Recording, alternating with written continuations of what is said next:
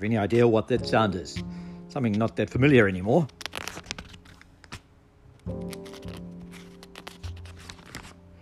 Well, hopefully you figured it out. It's a book and turning the pages of a book. And there's a lovely message from God's book about books or about something related to books that I want to share today. In Ephesians 2, verse 10, we read, You are God's handiwork, created in Christ Jesus to do good works, which God prepared in advance for you to do. Now, there are two beautiful gems in this verse. The first is this word handiwork. It's actually a, Greek word, poema. And this is actually the origin of our English word, poem. So, another way of reading this verse is, You are God's poem.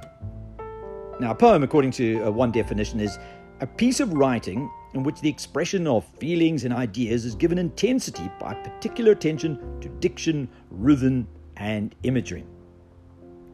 A poem is an intense expression of feelings that, that touches the hearts and the minds of those who hear it. You are God's poem created in Jesus.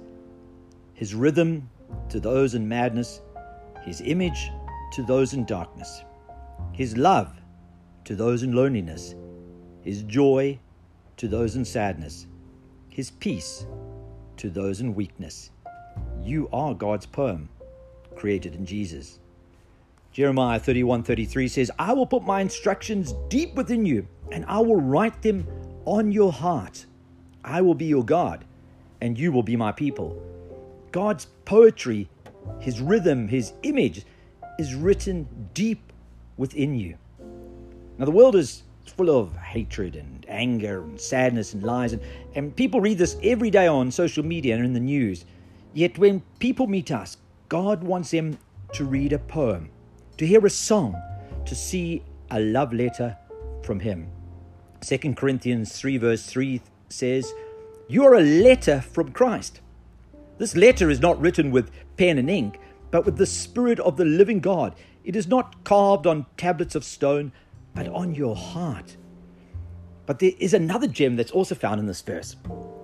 Not only are you God's poem, He has also prepared your shows in advance, the times and the places for you to share His divine poem.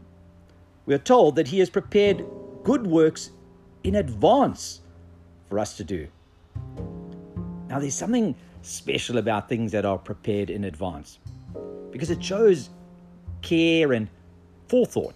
If you arrive home, for example, after a long trip and there's a meal waiting for you, it's not only the meal that's appreciated, it's the love of the person who was thinking about you before you got home.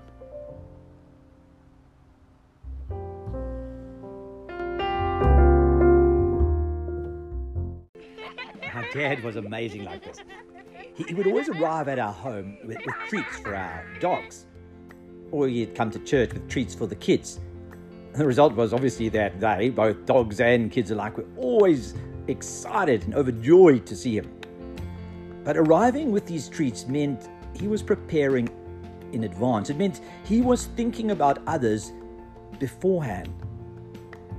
While your dad has been thinking about you since before you were born. In fact, long before that as Paul tells us in Ephesians 1, verse 4. Long before God laid earth's foundations, He had you in mind. He had settled on you as the focus of His love to be made whole and holy by His love. God has prepared the greatest treat possible for you. He's arranged opportunities for you to do good things because it's in this that real joy is found. He's lined up all your shows. He's pre booked all the times and the places and the people for you to share his love poem written in your life.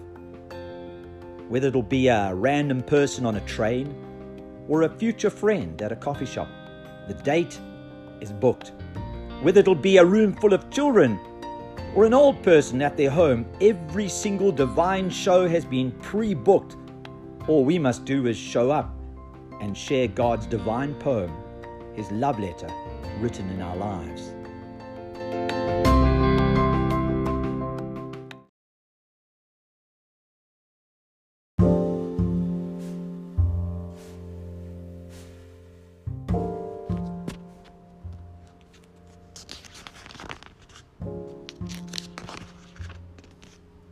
Beautiful words stir my heart I will recite a lovely poem about the king, for my tongue is like the pen of a skillful poet. Psalm 45, verse 1. And so look out today for the opportunity that God has prepared for you to show His awesome love, to be His poem to those you will meet. You are God's poem, created in Christ Jesus to do good works, which God prepared in advance for you to do.